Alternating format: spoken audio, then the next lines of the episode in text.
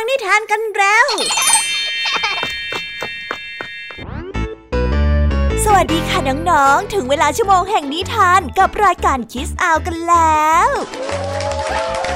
สำหรับวันนี้ขบวนการนิทานที่แสนสนุกจะพาน้องๆไปตะลุยโลกแห่งนิทานสำหรับวันนี้ขบวนการนิทานที่แสนสนุกจะพาน้องๆไปตะลุยโลกแห่งจินตนาการที่เต็มไปด้วยความสนุกสนานและเพลิดเพลินกันอย่างเต็มพิกัดในวันนี้ค่ะ คุณครูไหวได้นำนิทานที่เกี่ยวกับการเรียนรู้มาฝากพวกเรากันถึงสองเรื่อง นิทานเรื่องแรกนั้นมีชื่อเรื่องว่าคำถามของม้าน้อย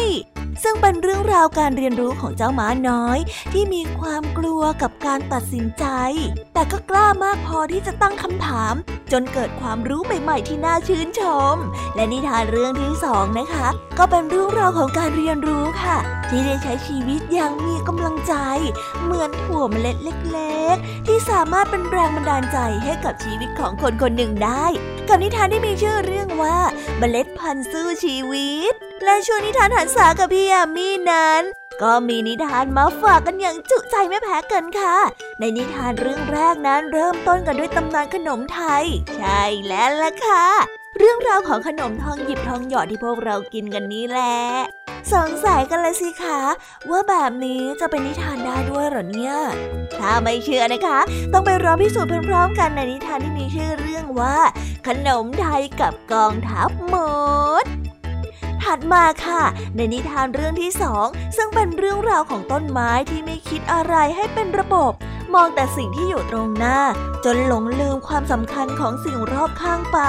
กับนิทานที่มีชื่อเรื่องว่า ต้นไม้ไล่สิงโต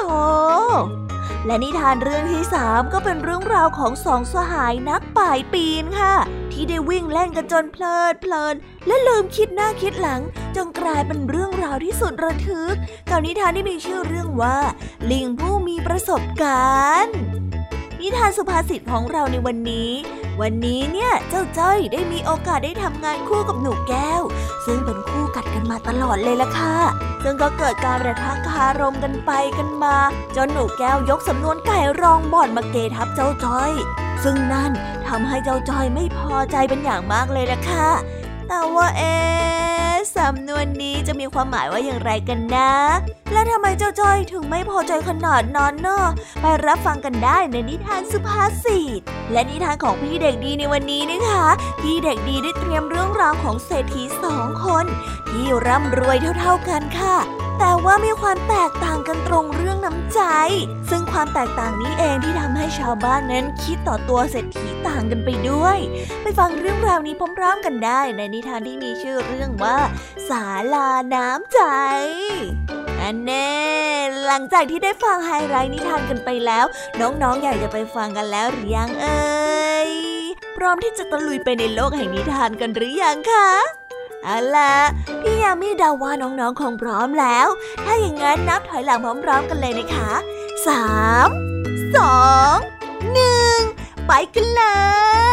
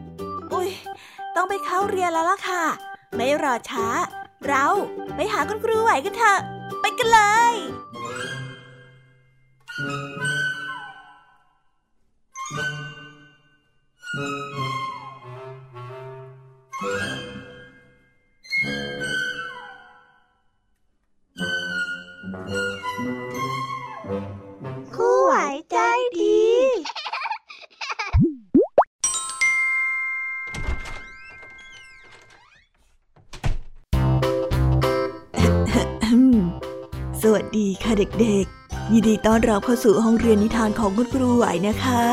วันนี้คุณครูไหวมีนิทานที่เกี่ยวกับการเรียนรู้ของสิ่งมีชีวิตตัวน้อยมาฝากกันค่ะ เริ่มต้นกันที่นิทานเรื่องแรก ซึ่งเป็นเรื่องราวของเจ้าหมาน้อย ที่ได้รับมอบหมายให้ฝึกทำงานส่งของเป็นวันแรก แต่มันก็ต้องเจอกับปัญหาเมื่อแม่น้ำนั้นมาขวางอยู่ตรงหน้าทำให้มันเดินทางไปต่อไม่ได้ ไม่ว่ามันจะถามใคร ก็ได้คำตอบที่ไม่เหมือนกันเลย บางก็ว่าน้ำตื้นมาก บางก็ว่าน้ำลึกมาก จนเจ้าหมาน้อยนั้นไม่กล้าที่จะตัดสินใจจะข้ามแม่น้ำแต่เอ๊ แล้วอย่างนี้เจ้าม้าน้อยจะตัดสินใจยังไงกันนะ ไปเอาใจช่วยเจ้าม้าน้อยตัวนี้กันในนิทานเรื่องคำถามของม้าน้อยกันได้เลยค่ะ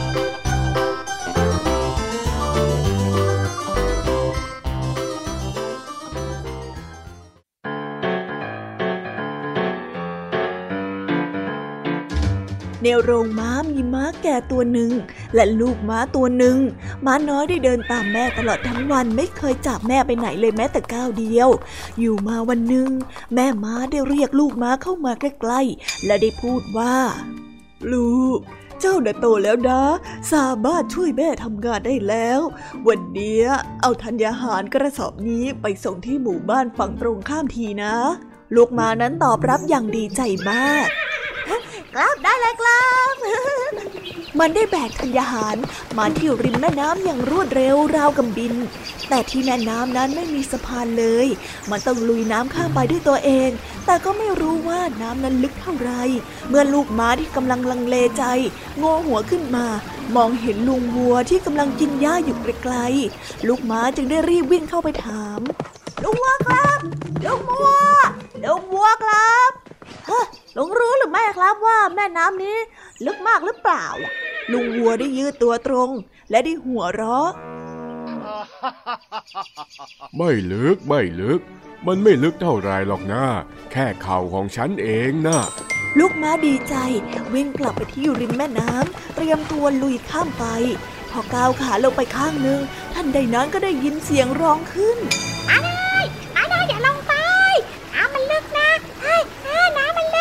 ลูก ม้าได้ก้มหัวลงดู ที่แท้นั้นเป็นกระรอกตัวเล็กๆ กระรอกตัวน้อยได้กระดกหางอันสวยงามของมัน ได้ลืมตากลมๆ และพูดอย่างจริงจังว่าเมื่อสองวันก่อนอะเพื่อนของฉันแม่แม่เรามาระวังตัวตกลงไปในน้ำเนี่ยในแม่น้ำเนี่ยมันหมุนแล้วก็พันวนพาเขาเข้าไปในน้ำเลยล่ะกว่าจะรอดมาได้ เกือบแย่แน่ ลูกม้าฟังแล้วก็ได้ตัดสินใจไม่ได้ ลุงวัวบอกว่าน้ำตื้น กระรอกน้อยบอกว่าน้ำลึก นี่จะทำอย่างไรดี จึงได้กลับไปถามแม่ ม้าเห็นลูกม้ามาแต่ไกล มันกำลังแบกธัญญาหารคอตกกลับมา ในใจคิดว่าลูกนั้นคงต้องประสบความลำบาก จึงออกไปคอยรับลูก ลูกม้าร้องไห้ พลางเล่าคำพูดที่ลุงวัวและกระรอกน้อยให้แม่ฟัง แม่ได้ปลอบใจลูกว่า ไม่เป็นไรนะลูก งั้นเราไปดูด้วยกันดีกว่านะ ลูกม้าได้กลับไปที่ริมแม่น้ำอีกครั้ง ครั้งนี้แม่ได้ให้ลูกม้าไปทดลองด้วยตัวเองว่าน้ำนั้นลึกเท่าไร ลูกม้าทดสอบดูอย่างระมัดระวังได้ลุยข้ามแม่น้ำไปทีละก้าวทีละก้าวอ๋อ ลูกม้าเข้าใจแล้ว แม่น้ำนี้ก็ไม่ได้ตื้นดังที่ลุงวัวว่าหรอก แต่ก็ไม่ได้ลึก ดังที่เจ้ากระรอกน้อยบอก ตัวเองจึงต้องทดลองดูด้วยตัวเองเท่านั้น จึงจะรู้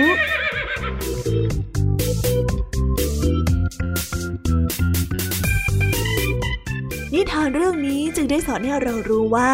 สำหรับเด็กๆ จงทำตัวให้เป็นเด็กดีดังลูกม้าน้อย มีความสุขที่จะได้ช่วยแม่ทำงาน เมื่อพบกับปัญหาได้รู้จักถามผู้รู้ และผู้รู้ก็อาจจะมีประสบการณ์ต่างกัน ถ้าไม่แน่ใจให้ถามผู้ใหญ่พ่อแม่ของตัวเองเชื่อใจได้มากที่สุดนะคะ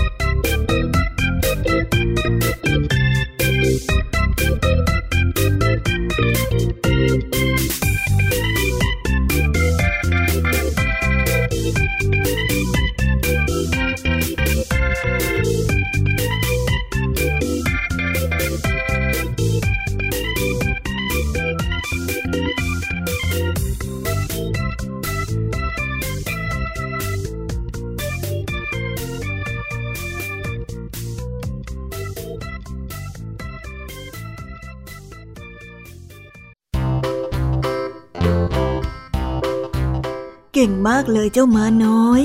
เห็นไหมคะ ว่าการเรียนรู้ของเจ้าม้าน้อยเกิดขึ้นมาจากการถาม และตรวจสอบกับผู้รู้หลาย ๆ คน ถามวัวกับกระรอก แล้วยังไม่แน่ใจ เพราะว่าเป็นข้อมูลที่ไม่ตรงกัน ก็เลยถามแม่อีกครั้งหนึ่ง จนทำให้มันมั่นใจในข้อมูล และกล้าที่จะข้ามแม่น้ำในที่สุด เป็นการเรียนรู้จากการตั้งคำถามได้สุดยอดมากๆเลยนะคะเอาละค่ะ ไปต่อกันในนิทานเรื่องที่สองกันต่อเลย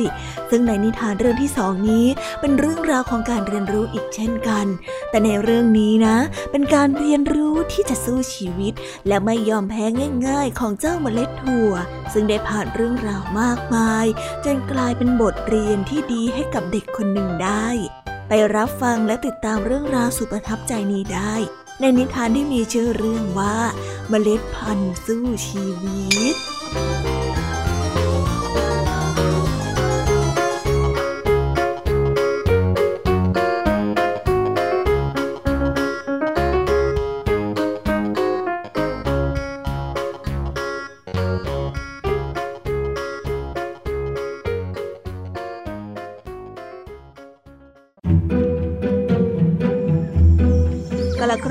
านมาแล้ว มีฝักถั่วฝักหนึ่งหล่นพื้น ในขณะที่ยังเป็นฝักอ่อนสีเขียว ในฝักนั้นมีถั่วอยู่ห้าเมล็ด พวกมันทั้งห้าอยู่ในฝักถั่วอย่างมีความสุข มันคิดว่าในฝักถั่วคือโลกของมัน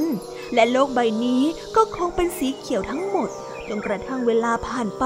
ฝักถั่วได้เริ่มเปลี่ยนสีเป็นสีเหลือง ถั่วทั้งห้าเมล็ดได้เริ่มสงสัยในสิ่งที่พวกมันเคยคิดมาตลอดว่า โลกทั้งหมดนั้นเป็นสีเขียว คงไม่ใช่ความคิดที่ถูกต้องนัก แต่ความจริงแล้วมันเป็นสีเหลือง จนกระทั่งฝักที่ห่อหุ้มมันอยู่แก่จัดเต็มที่ แล้วก็ค่อยเริ่มปลิออก แสงแดดได้ส่องเข้ามาในรอยแตกนั้น และเมื่อเมล็ดถั่วทั้งห้าเมล็ด ได้มองออกไปยังรอยแตก มันก็ต้องเปลี่ยนความคิดของมันทั้งหมดโดยสิ้นเชิงอีกครั้ง เพราะว่าโลกภายนอกเต็มไปด้วยสีสันต่างๆ มากมาย มันทั้งห้าได้เฝ้ามองโลกภายนอกที่ยังไม่เคยเห็น ต่างก็คิดว่าช่างเป็นโลกที่น่าอยู่เหลือเกิน มันได้รอคอยวันที่จะออกไปข้างนอกฝักถั่ว จนกระทั่งฝักถั่วนั้นได้แตกออกมา และถั่วทั้งห้าเมล็ดก็อยู่ในกำมือของเด็กน้อยคนหนึ่ง เด็กน้อยได้คว้างเมล็ดถั่วทั้งห้าออกไปไกล เมล็ดถั่วได้กระเด็นไปตกที่ท่อน้ำระบายที่เน่าเหม็น จนมันไม่สามารถที่จะงอกออกมาเป็นต้นถั่วได้ และเน่าตายไปในที่สุด เมล็ดหนึ่งได้กระเด็นไปติดอยู่ที่หลังคาและกลายเป็นอาหารของนกตัวหนึ่งไป อีกเมล็ดหนึ่งได้ตกลงไปบนทางเท้า และถูกคนเหยียบจนแตก เมล็ดหนึ่งได้กระเด็นไปตกอยู่ที่เล้าไก่ และกลายเป็นอาหารของไก่ไปในที่สุด เหลือเพียงแต่เมล็ดสุดท้ายที่กระเด็นไปติดอยู่ที่ซอกไม้บนหลังคามันได้มองเห็นชะตากรรมของพี่น้องที่เกิดขึ้นมาโดยตลอด มันคิดว่าโลกภายนอกของฝักถั่วนี้ไม่ได้งดงามอย่างที่มันเคยคิด แต่เป็นสิ่งที่เลวร้าย มันไม่ยอมแพ้ มันคิดว่าในบรรดาพี่น้องห้าคนนั้น มีมันเหลือรอดเพียงแค่คนเดียวในตอนนี้ มันต้องโตขึ้น และกลายเป็นต้นถั่วที่แข็งแรงให้ได้ มันพยายามกลิ้งไปที่แอ่งน้ำเล็ก ๆ ที่อยู่ในรอยแตกของหลังคา แล้วซุกตัวอยู่ในนั้น หลังคาที่เมล็ดถั่วตกลงมาเป็นห้องเล็ก ๆ ของหญิงชาราคนหนึ่งที่เลี้ยงชีพ โดยการทำความสะอาดปล่องไฟและหาฟืน หญิงชาราผู้นี้มีลูกสาวอยู่สองคน คนโตได้ป่วยและเสียชีวิตไปก่อนหน้านี้ หญิงชาราคิดว่าพระเจ้าคงสงสารเธอต้องลำบากเลี้ยงลูกสาวถึงสองคน จึงนำลูกสาวคนโตไปเลี้ยงดู และลูกสาวคนเล็กของหญิงชาราก็กำลังป่วย จนลุกไปไหนไม่ได้เช่นกัน เด็กหญิงต้องนอนอยู่ในห้องใต้หลังคาที่มีเมล็ดถั่วติดอยู่ข้างนอก และเธอคงไปอยู่กับพระเจ้าในไม่ช้า ราะหญิงชรานี้ไม่มีเงินรักษาลูกสาวของเธอ รุ่งขึ้นด้วยความพยายามของต้นถั่วทำให้มันแตกยอดอ่อน ท้าทายต่อแสงแดดอ่อนๆของพระอาทิตย์ ต้นถั่วดีใจกับใบอ่อนๆที่ผลิออกมา ทั้งๆทที่ไม่มีดินเลยแม้แต่น้อย มันได้เอนตัวไปด้วยความดีใจ เด็กหญิงที่นอนป่วยอยู่ที่ห้องเห็นใบเล็กๆกำลังไหวเอนไปตามหน้าต่าง เด็กสาวได้ขอให้ลากเตียงไปใกล้ๆกับหน้าต่าง เพื่อให้มองเห็นต้นถั่วที่เพิ่งงอกออกมาใหม่ เด็กสาวได้ใช้มือสองข้างของเธอ ประคองต้นถั่วขึ้นมาพร้อมกับขอร้องให้หญิงชรา หากระถางเล็กๆมาให้ เธอได้วางกระถางต้นถั่วเอาไว้ริมหน้าต่าง และเฝ้ารอดูการเติบโตของมันอย่างเข้มแข็ง ต้นถั่วทำให้เด็กสาวอาการดีวันดีคืน เพราะเธอคิดว่าขณะต้นถั่วต้นเล็กๆ ยังพยายามที่จะมีชีวิต ทั้งๆทที่มันกระเด็นออกมาติดอยู่บนหลังคา แต่มันันก็ยังอุตส่าห์ผลิดอกออกใบมาได้ และเมื่อเวลาผ่านไป ต้นถั่วได้เจริญงอกงาม จนกระทั่งกระถางที่ใส่มันเอาไว้เล็กเกินไปเสียแล้ว วันหนึ่งเด็กหญิงได้เดินออกมายังหน้าบ้านของเธอที่ไม่ได้ออกมานานแสนนาน เพื่อนำต้นถั่วในกระถางมาปลูกลงดินที่หน้าบ้านขอบใจนะจ๊ะที่แบ่งพลังให้กับฉันนะ่ะเด็กสาวได้กล่าวขอบคุณ หญิงชราได้ยืนมองลูกสาวด้วยความปลื้มปิติ หญิงชราไม่เคยคิดมาก่อนเลยว่า ลูกสาวคนเล็กของเธอจะหายเป็นปกติได้อีกครั้งหนึ่ง หญิงชราได้ดูแลต้นถั่วต้นนั้นเป็นอย่างดี เพราะเธอคิดว่าเป็นเพราะต้นถั่วเล็ก ๆ ต้นนี้ที่ทำให้ลูกสาวของเธอหายป่วย หญิงชราได้นึกขอบคุณต้นถั่วอยู่ในใจ ที่มันทำหน้าที่ของตนเองอย่างเต็มที่ จากเมล็ดถั่วได้เติบโตเป็นต้นถั่วอย่างตั้งใจเท่านั้นก็เพียงพอแล้ว ที่จะมอบพลังให้กับคนอื่น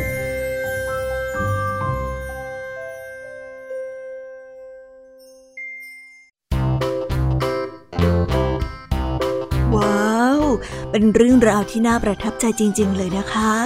ใครจะไปรู้ว่าการต่อสู้ของถั่วหนึ่งเมล็ด จะสามารถสร้างกำลังใจในการมีชีวิต จนทำให้เด็กคนหนึ่งแข็งแรงขึ้นมาได้ ซึ่งนิทานเรื่องนี้ก็ได้แสดงให้เราเห็นถึงคนที่ไม่ยอมแพ้ แล้วมีกำลังใจในการสู้ชีวิต ซึ่งน่าประทับใจมากๆเลยแหละค่ะ และตอนนี้นะคะก็ได้เวลาของพี่แยมมี่แล้ว ครูหวายขอส่งต่อเด็กๆ ให้ไปฟังนิทานในช่วงต่อไปกันเลยสำหรับช่วงห้องเรียนนิทานของคุณครูไหวในวันนี้ ก็เรียกได้ว่าหมดคราบลงไปแล้วล่ะค่ะ ไว้พบกันใหม่นะ สวัสดีค่ะ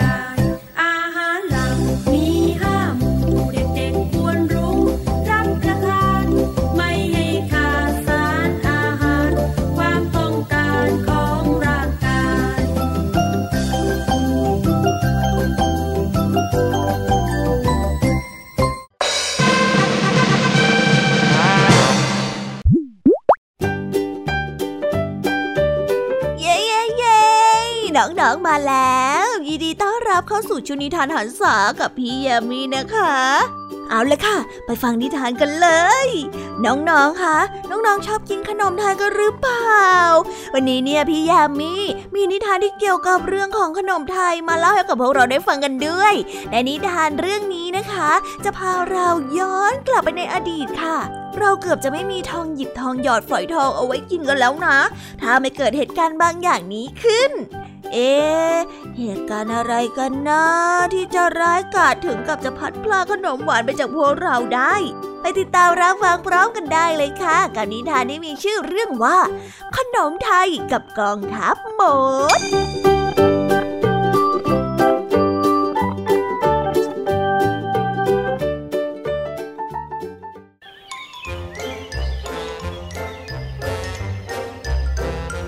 ณเมือขนมหวาน ใบตองสาวน้อยร่างเพียว มีใบที่สีเขียวกำลังตระเตรียมงานเทศกาลขนมไทย เธอได้แต่งตัวอย่างวิจิตรงดงาม เพื่อที่จะรอต้อนรับขนมหวานนานาชนิดที่มาจากทั่วทุกสารทิศที่เดินทางมาร่วมงานฝอยทองหยิบทองหยอดและฝอยทอง ขนมชั้น ทองเอกและเม็ดขนุน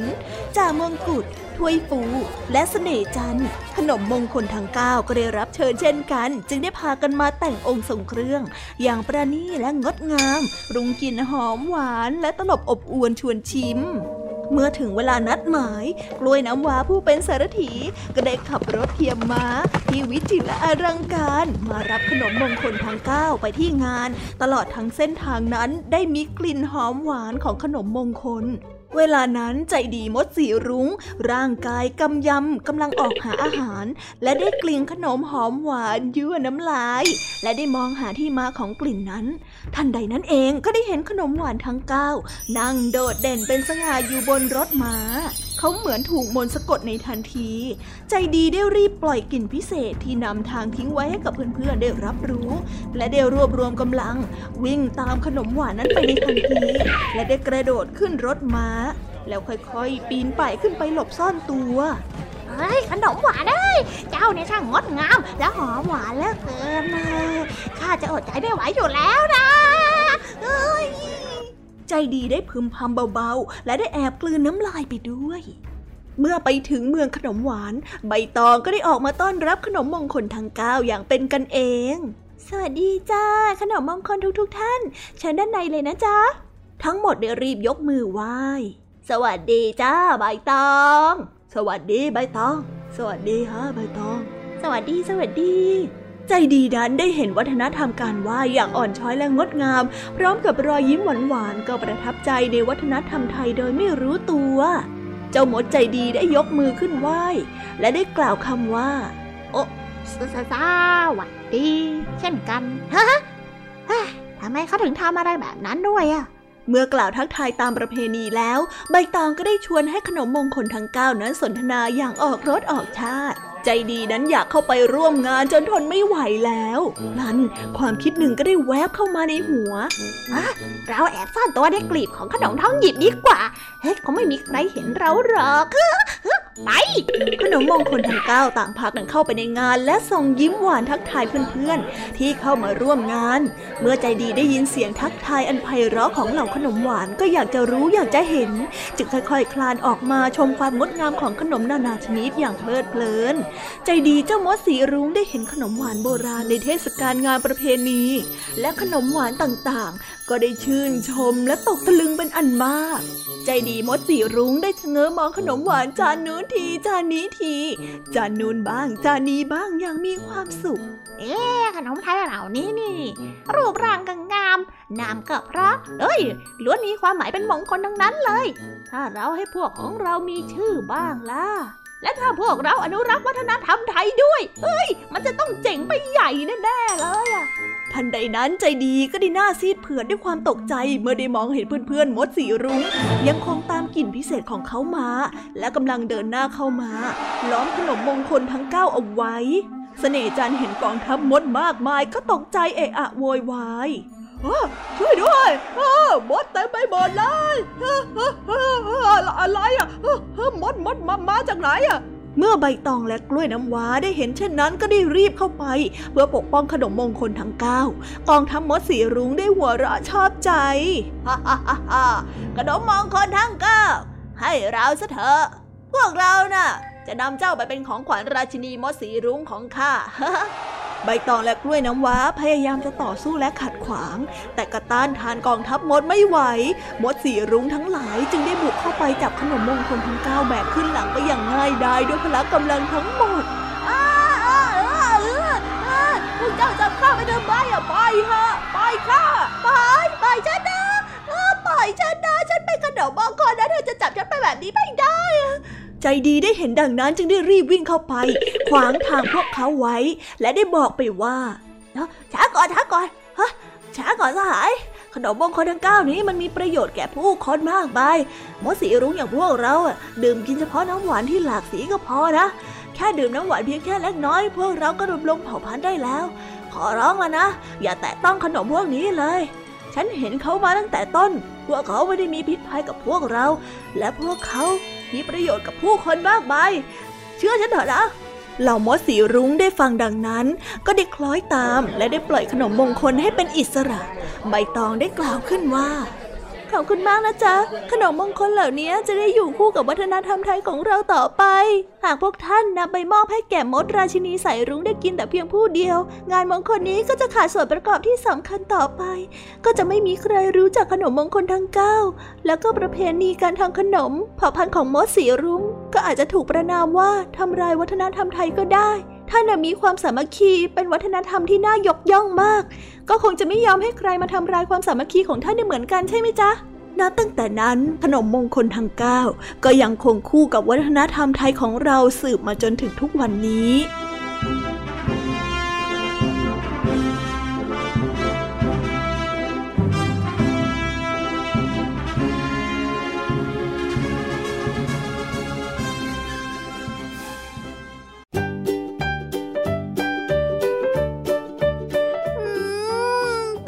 เจ้ามดใจดีที่เข้ามาปกป้องเหล่าขนมไทยทั้งหลายนะ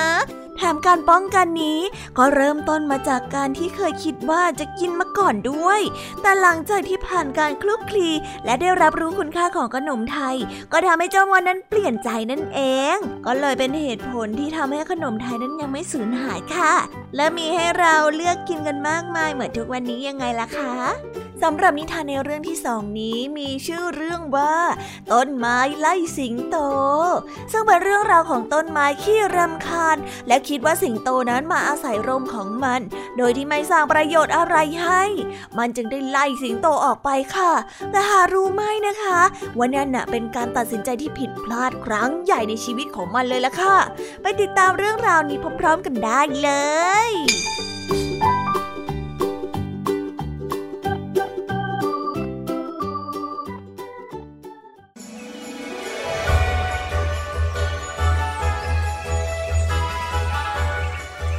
ต้นไม้ใหญ่ต้นหนึ่งในป่า ที่คนต้นไม้เป็นโพรงที่อยู่ของสิงโต อยู่มาวันหนึ่ง ต้นไม้ใหญ่ได้ติเตียนเจ้าสิงโตว่า เธอเป็นสิงโตรู้มาก เธอควรไปหาถ้ำนอนอยู่ดีกว่า เพราะว่าเธอน่ะมาอยู่ในโพรงไม้ของฉันตั้งนานแล้ว ไม่ได้ทำประโยชน์อะไรให้ฉันเลย ฉันละเกลียดเธอนัก ไม่อยากเห็นหน้าเธออีกต่อไปแล้ว ไป ไปไหนก็ไปซะ เอาเถิด ในเมื่อเธอไม่อยากให้ฉันอยู่ ฉันไม่อยู่ก็ได้จ้า สิงโตได้พูดและย้ายไปอยู่ที่อื่นโดยดี เพราะมันเป็นสิงโตที่ไม่ชอบทะเลาะวิวาท โดยเฉพาะต้นไม้ใหญ่นี้ก็เป็นผู้ที่มีพระคุณ ที่มันได้อยู่ร่มเย็นในโพรงของต้นไม้มานานแล้ว เมื่อสิงโตไม่อยู่ในโพรงแล้วในไม่ช้าพวกชาวป่า ก็ได้พากันมาตัดกิ่งไม้และเอาไปทำฟืน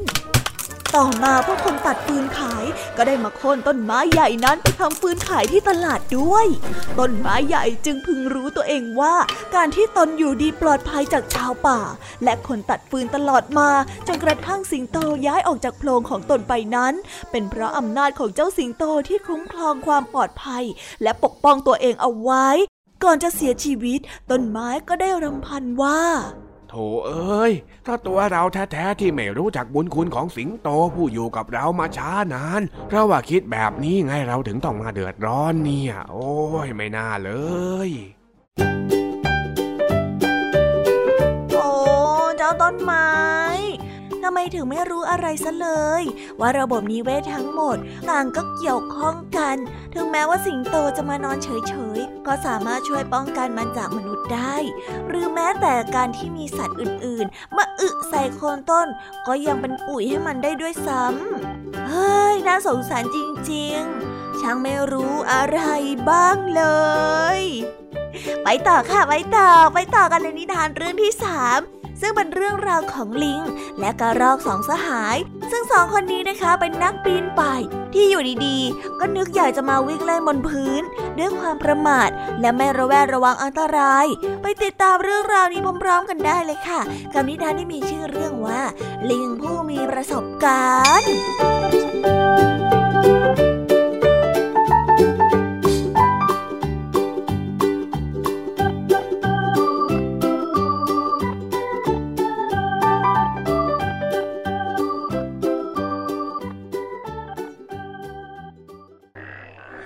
าวันนี้อากาศแจ่มใสกว่าทุกวัน ท้องฟ้าเป็นสีฟ้าสดใส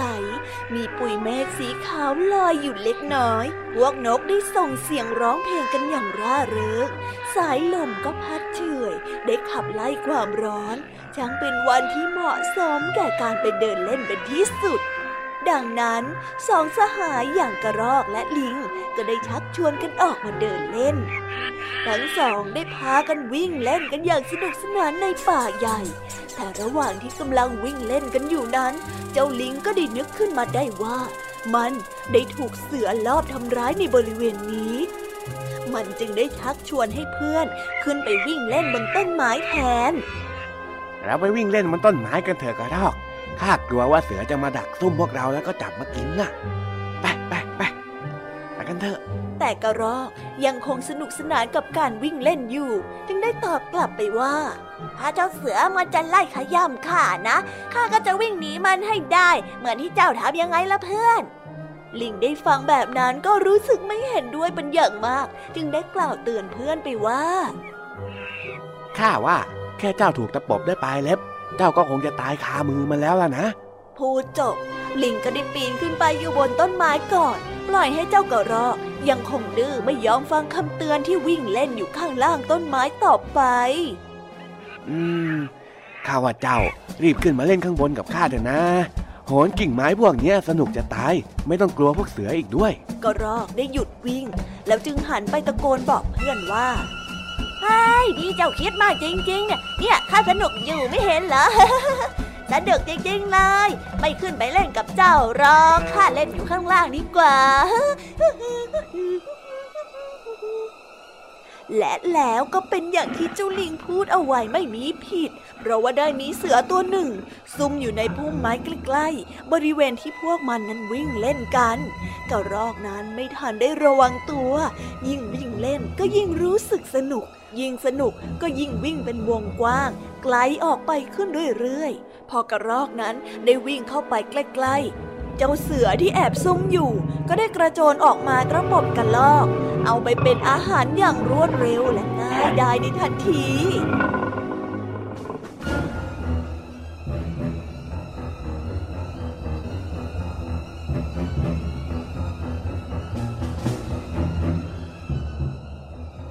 ทานเรื่องนี้ก็ได้สอนให้เรารู้ว่า ประสบการณ์จะสอนให้เรารู้จักระวังตัว เพื่อให้รอดพ้นจากอันตราย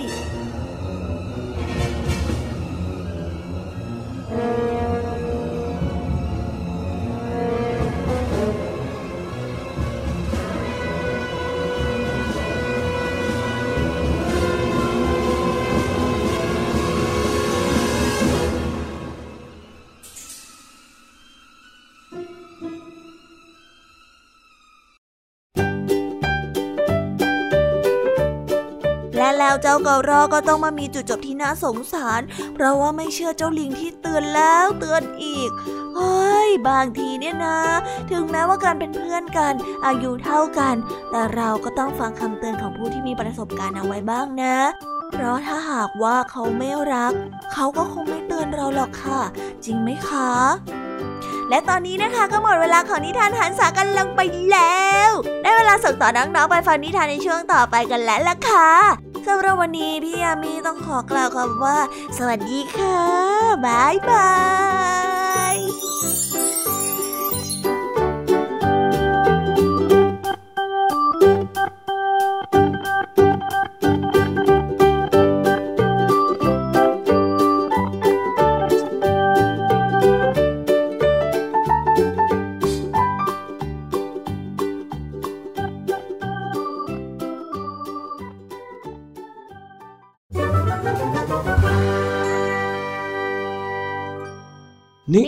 สุภาษิต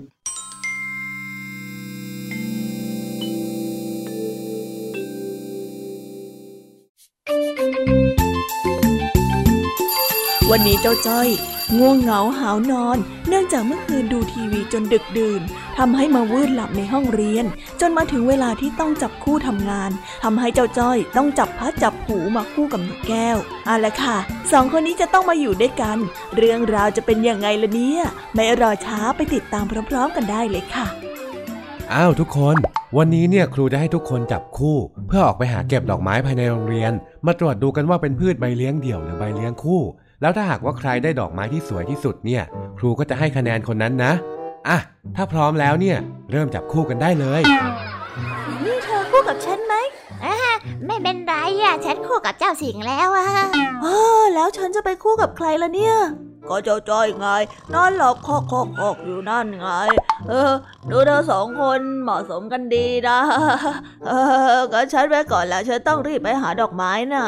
ไปไปไปไปแล้วไอ้สิงเมื่อไม่เหลือตัวเลือกแล้ว หนูแก้วจึงต้องเดินมาปลุกเจ้าจ้อย นี่ตาหัวหน้าห้องขี้เศร้าตื่นได้แล้วอืมขอต่ออีกนิดนะตื่น นี่มันไม่ใช่เวลามานอนนะ ไปทำการบ้านกันแล้ว คู่อื่นเขาไปกันหมดแล้วอะอะอะแล้วแล้วแล้วทำไมฉันต้องมาคู่กับเธอด้วยล่ะ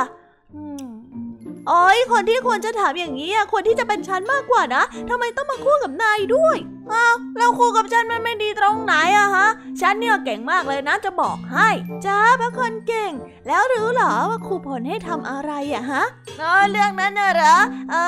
อเออ ว่ายังไงจะตอบได้หรือยังฮะพ่อคนเก่ง เรื่องนั้นฉันไม่รู้อะเฮ้ยเสียเวลา เธอนี่มันไร้สาระจริง ๆ ด้วยไปไปไปไปช่วยกันหาดอกไม้ของพืชใบเลี้ยงเดี่ยวกันได้แล้ว ครูพลน่ะบอกว่า ใครได้ดอกไม้ และพืชใบเลี้ยงเดี่ยวที่สวยที่สุดจะได้คะแนนมากที่สุดด้วยล่ะเฮ้ยแล้วไอ้พืชใบเลี้ยงเดี่ยวนี่มันคืออะไรกันน่ะ อืมก็ เท่าที่จำได้ก็คือ เป็นพืชที่มีใบเลี้ยงเดี่ยว พอเติบโตเต็มที่ก็จะเห็นข้อและปล้องในส่วนของลำต้นชัดเจน ใบของมันน่ะ มักจะมีลักษณะที่แคบและเรียว เส้นใบเรียงตัวสวยในแนวขนานยังไงล่ะ โอ้ย ถ้าอย่างนั้นไม่ต้องไปไหนไกลแล้วฮะทำไมหรอ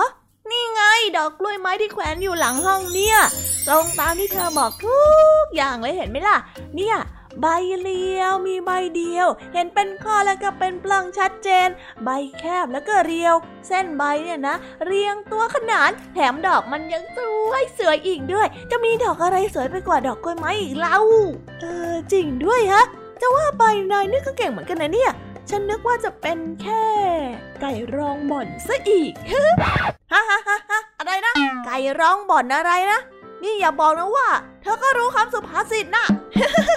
ก็ใช่นะสิ ไก่ร้องบ่อนน่ะมันเป็นสำนวนไทยที่หมายถึง ผู้ที่อยู่ในฐานะตัวสำรอง จะเรียกมาใช้เมื่อไหร่ก็ได้ ไม่มีความเก่งกาจอะไรยังไงล่ะอ๋อเฮ้ย นี่เธอหลอกว่าฉันเหรอฮะอะไรกันไม่ได้หลอกสักหน่อย นี่ฉันว่านายจริง ๆ เลยนะ เอ้ยเดี๋ยวคอยดูผลการตัดสินเถอะ แล้วเธอจะรู้ว่าการเลือกของฉันน่ะ ต้องได้ดอกไม้ใบเลี้ยงเดี่ยวที่สวยที่สุดแน่ๆ อ๋อ ก็ถ้าเป็นแบบนั้นก็คงจะดีแหละนะ แต่ถ้าไม่ได้นี่ล่ะสิ จะทำยังไงดีนะ เอ้ย ถ้าหากว่าไม่ได้คะแนน ฉันยอมขุดแปลงผักให้เธอในวิชาเกษตรแล้วพูดแล้วนะ งั้นฉันจะรอดู เอ้า เพื่อนๆเริ่มกลับมากันแล้วอะไปเด็ดกล้วยไม้มาเร็วสิ โอเคโอเค เดี๋ยวรู้กัน เป็นยังไงบ้างทุกคน มา เรามาเริ่มตรวจดูกันว่าใครจะได้ดอกไม้ที่สวยที่สุด อืม ครูรู้แล้ว คู่ที่ได้คะแนนก็คือ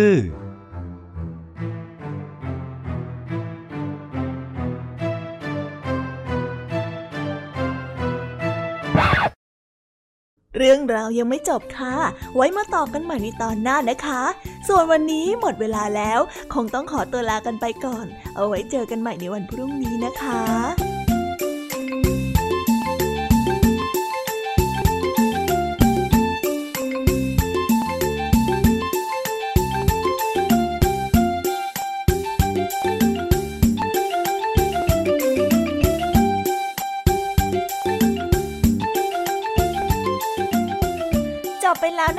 หรับนิทานสุภาษิตสนุกสนุกจากลุงทองดี แล้วก็จอจอยจอบปัญหาของเรา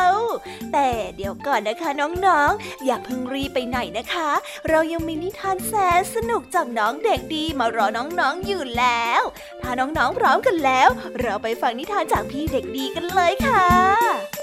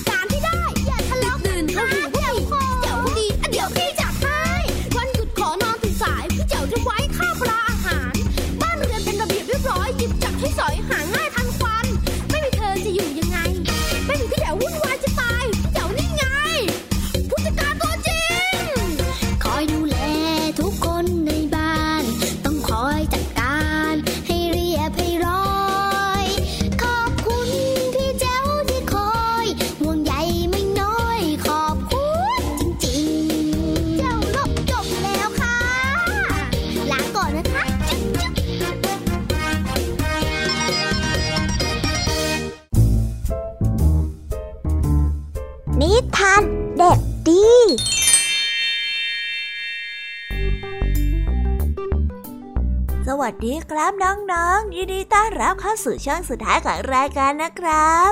วันนี้พี่เด็กดีได้เตรียมเรื่องราวของเศรษฐีสองคนที่ร่ำรวยมากเลยครับ ร่ำรวยเท่าๆกันเลย แต่ว่ามีความแตกต่างกันตรงที่เรื่องของน้ำใจครับ ซึ่งความแตกต่างนี้เองที่ทำให้ชาวบ้านมีความคิดต่อตัวเศรษฐีแตกต่างกันออกไปด้วย ไปฟังเรื่องราวนี้พร้อมๆกันได้ ในนิทานได้มีชื่อเรื่องว่า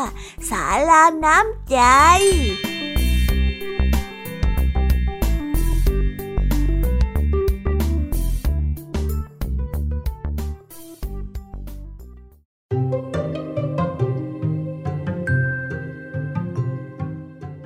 เศรษฐีสองคนได้ตัดไม้มาเพื่อสร้างบ้านเศรษฐีสินสร้างบ้านเสร็จ แล้วเหลือไม้เป็นจำนวนมาก หลังจากคิดได้อยู่นานว่าจะทำอะไรกับไม้ที่เหลือนี้ดี เศรษฐีก็ได้มองเห็นชาวบ้านผ่านไปผ่านมา ต่างก็ขาดที่พักอาศัยในขณะที่เดินทาง แกจึงได้ตัดสินใจนำไม้ที่เหลือจากการสร้างบ้าน ไปสร้างศาลาเป็นที่หลบแดดหลบฝนที่ริมทางให้กับชาวบ้านที่สัญจรผ่านไปผ่านมา ได้พักอยู่อาศัย ส่วนเศรษฐีขงสร้างบ้านไม้เสร็จแล้วก็มีไม้เหลือเป็นจำนวนมากเหมือนกัน แม้จะมีคนมาขอรับบริจาคไว้ซ่อมวัด แกก็ไม่ยอมยกให้เลย เพราะไม่อยากจะเห็นคนอื่นได้ดีกว่าตนเองนั่นเอง เศรษฐีโขงน่ะเป็นคนเห็นแก่ตัว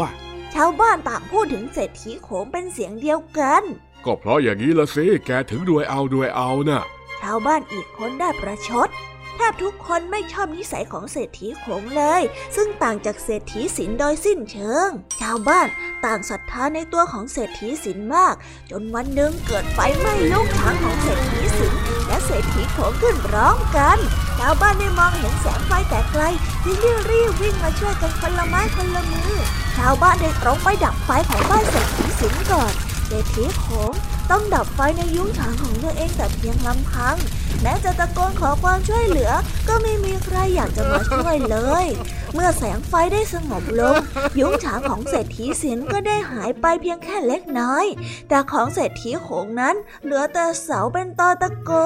เศรษฐีโขงเสียใจมาก แต่ไม่รู้ว่าจะโทษใคร เพราะทั้งหมดที่เกิดขึ้นก็เป็นเพราะว่าความไร้น้ำใจของตัวเองทั้งหมดทั้งสิ้น แต่ทว่าเศรษฐีสินนั้นเป็นคนดีเมื่อเห็นเพื่อนบ้านเดือดร้อน แม้จะไม่ชอบนิสัยของเศรษฐีโขง ก็ยอมช่วยสร้างยุ้งฉางขึ้นมาใหม่ เศรษฐีโขงได้ทราบซึ้งในน้ำใจของเศรษฐีสินมาก และนับจากนั้นเป็นต้นมา แกจึงได้เปลี่ยนนิสัย และกลายเป็นคนที่มีจิตใจอบอ้อมอารี และยังบริจาคเงินให้สร้างศาลาสำหรับคนที่เดินทางผ่านไปผ่านมาเพิ่มอีกหลังหนึ่งด้วย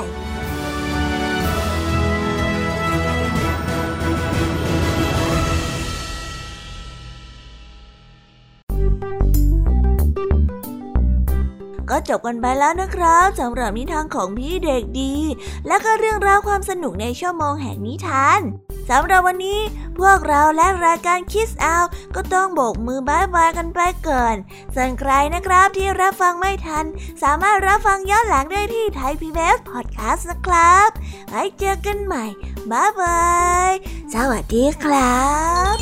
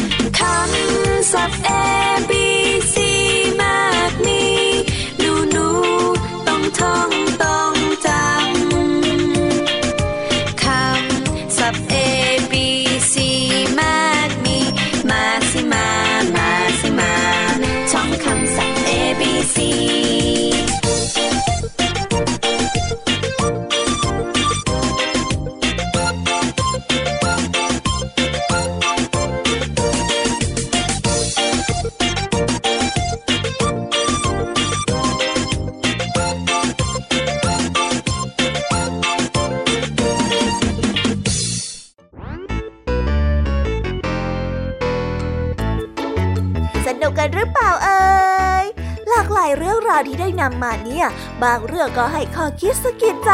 บางเรื่องก็ให้ความสนุกสนานเพลิดเพลิน แล้วแต่ว่าน้องๆเนี่ยจะเห็นความสนุกสนานในแง่มุมไหนกันบ้าง ส่วนพี่ยามีแล้วก็พ่องเพื่อนเนี่ยก็มีหน้าที่ในการนำนิทานมาส่งตรงถึงน้องๆแค่นั้นเองละค่ะ